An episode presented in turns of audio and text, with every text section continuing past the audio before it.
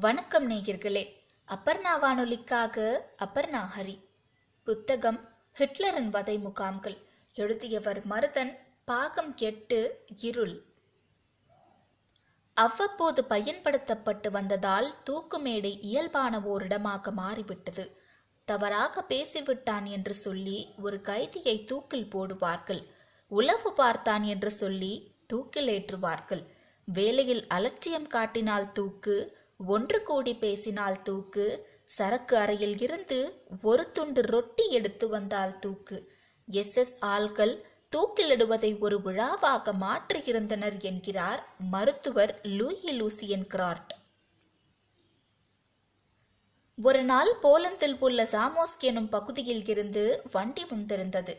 இறங்கியவர்களில் ஐந்து அல்லது ஆறு கர்ப்பிணிகள் இருந்ததை ஜூலியன் என்பவர் பார்த்தார். அவர் பெண்கள் முகாமை சேர்ந்தவர் அதற்கு பிறகு நடந்ததை அவர் விவரிக்கிறார்.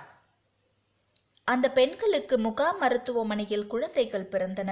தாய்மார்களுக்கும் குழந்தைகளுக்கும் சிறப்பு உணவும் கூடுதல் பாலும் அளிக்கப்பட்டதை பார்த்தேன். வெள்ளை ரொட்டியும் மேலும் சில சிறப்பு பொருட்களும் கூட வழங்கப்பட்டன.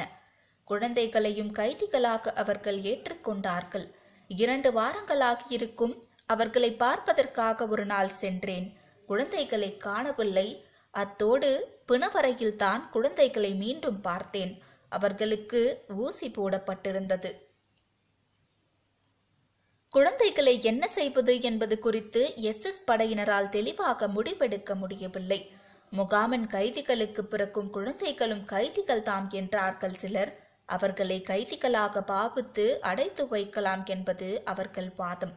யூதர்களின் சந்ததி வளர்ச்சியை கட்டுப்படுத்த வேண்டிய நாமே அவர்கள் பிள்ளை பெற்றெடுத்து கொடுக்க உதவலாமா என்று இன்னொரு சாரார் கேள்வி எழுப்பினர். அம்மா இருக்கட்டும் குழந்தையை கொன்று விடுவோம் என்று எஸ் எஸ் முடிவெடுத்தது. எப்படி கொள்வது என்பதையும் அவர்களே விவரித்தார்கள். பெண் செவிலியரிடம் குழந்தையை கொடுத்து விடுங்கள். அவள் ஒரு பக்கெட்டில் தண்ணீர் நிரப்பி குழந்தையை அதில் போட்டு கொதிக்க வைத்துக் கொள்வார். தன் குழந்தையை கொன்றதற்காக சிறைப்படுத்தப்பட்ட ஒரு பெண் அதே முகாமில் தான் இருந்தார். அவருடைய அனுபவ முதிர்ச்சியை மனதில் கொண்டு முகாமில் பிறக்கும் குழந்தைகளை கொல்லும் பொறுப்பு அவரிடமே ஒப்படைக்கப்பட்டது. அவருக்கு உதவி செய்ய பாலியல் தொழிலாளி ஒருவரை நியமிக்கப்பட்டார்கள். குறைந்தது ஆயிரத்து ஐநூறு குழந்தைகள் கொல்லப்பட்டிருக்கலாம் என்று யூகிக்கப்படுகிறது. மே மாதம் ஆயிரத்தி தொள்ளாயிரத்தி நாற்பத்தி மூன்று வாக்கில் எஸ் எஸ் தன் செயல் திட்டத்தை மாற்றியமைத்தது நீல விழிகளையும் வெளிர் மஞ்சள் கேசத்தையும் கொண்டிருக்கும் குழந்தைகளை வலுக்கட்டாயமாக எடுத்துச் சென்று அவர்களை ஜெர்மானியர்களாக மாற்றியமைக்கும் குழுவினரிடம் ஒப்படைத்தார்கள். இதையெல்லாம் செய்வதற்கு பதில் கருக்கலைப்பு செய்வது சுலபம் என்றொரு கருத்து முன்வைக்கப்பட்டது. இந்த முடிவை செயல்படுத்தியதன் மூலம் பல பெண்கள் கொல்லப்பட்டனர். பதினெட்டு செப்டம்பர் ஆயிரத்தி தொள்ளாயிரத்தி நாற்பத்தி மூன்று அன்று பிறந்த ஒரு யூத குழந்தைக்கு முதல் முறையாக கைதிக்கான எண் அளிக்கப்பட்டது. எப்படியும் அனைவரும் இங்கே இறக்கத்தான் போகிறார்கள். எதற்கு வீணாக குழந்தைகளுக்காக தனியே அலட்டிக் கொள்ள வேண்டும் என்று எஸ். எஸ். கருதியிருக்கலாம் அவர்கள் நினைத்ததுதான் நடந்தது. பிறந்தவுடன் கொல்லப்படாத குழந்தைகளை வளர விடாமல் முகாம் கொன்றது. போதுமான ஊட்டச்சத்து இல்லாததாலும் மிக எளிதில் தீர்க்கக்கூடிய நோய்களாலும் குழந்தைகள் அடுத்தடுத்து மாண்டு போகின. எலும்பும் தோலுமான மனிதர்கள் முகாம் முழுக்க நிறைந்திருந்தனர் என்றாலும் உலர்ந்த இலை போல் துவண்டு கிடக்கும் குழந்தைகள் மருத்துவர்களையும் அதிர்ச்சிக்குள்ளாக்கின. சில வாரங்களில் குழந்தைகளுக்கு உடல் முழுக்க கட்டிகள் வளரத் தொடங்கிவிட்டன. வயிறு வீங்கிவிட்டது. ஜிப்சிக்களின் குழந்தைகள் பிற குழந்தைகளை காட்டிலும் அதிகம் இறந்து போகின. பசி பசி என்று கத்தியே பல குழந்தைகள் மூர்ச்சையடைந்து விழுந்தன. குழந்தைகளை அடையாளம் காண்பது சிரமம் என்பதால் பிறந்தவுடனே பச்சை குத்தினார்கள். இப்போது இறப்பு கணக்கு எழுதுவதற்கு சுலபமாக இருந்தது. காவலர்கள். ஒவ்வொரு எஸ் எஸ் உறுப்பினரும் பின்வருமாறு உறுதிமொழி எடுத்துக்கொள்ள வேண்டும். நான் வீரத்துடனும் விசுவாசத்துடனும் இருப்பேன் என்று ஃபியூரரும் சான்சலருமான அடால்ஃப் ஹிட்லருக்கு உறுதியளிக்கிறேன்.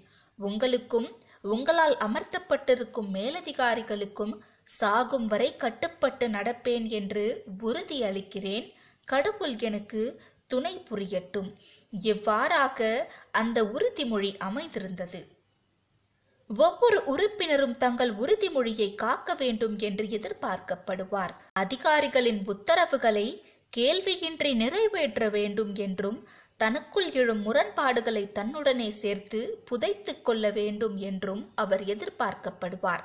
ஹென்ரி சிம்லர் குறிப்பிடுவதைப் போல் விசுவாசம் என்பது தலை சம்பந்தப்பட்டது அல்ல இதயம் சம்பந்தப்பட்டது.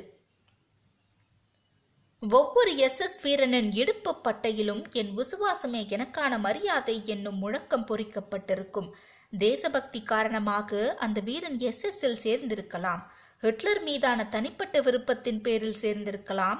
பதவி பொருள் வாய்ப்புகளுக்காக சேர்ந்திருக்கலாம். காரணம் என்னவாக இருந்தாலும் சரி பரிபூரண விசுவாசம் மட்டுமே அவனிடம் இருந்து எதிர்பார்க்கப்படும்.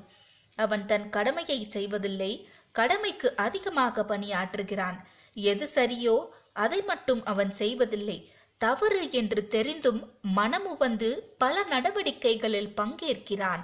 ஹிட்லருக்காகவோ ஜெர்மனிக்காகவோ மட்டுமல்ல நாசி சித்தாந்தத்தை ஏற்பதாலேயே அவனால் கேள்வியின்றி கட்டுப்பட முடிகிறது. நாம் சாமானியர்கள் அல்ல அரசால் தேர்ந்தெடுக்கப்பட்டவர்கள். மற்றவர்களை காட்டிலும் நாம் அதிகம் உழைக்க வேண்டும் கடினமான முடிவுகளுக்கு கட்டுப்பட வேண்டும் என்று அவர்கள் கருதி இருக்கிறார்கள் ஒரு எஸ் எஸ் உறுப்பினருக்கு அறிவு தேவையில்லை. கீழ்ப்படியும் குணம் இருந்தால் போதும். உலகம் நண்பர்களாலும் எதிரிகளாலும் மட்டுமே நிரம்பியிருக்கிறது என்று அவன் தெரிந்து கொண்டால் போதும். யார் நண்பர்கள் யார் எதிரிகள் என்பதை மேலதிகாரிகள் சொல்லிக் கொடுத்து விடுவார்கள்.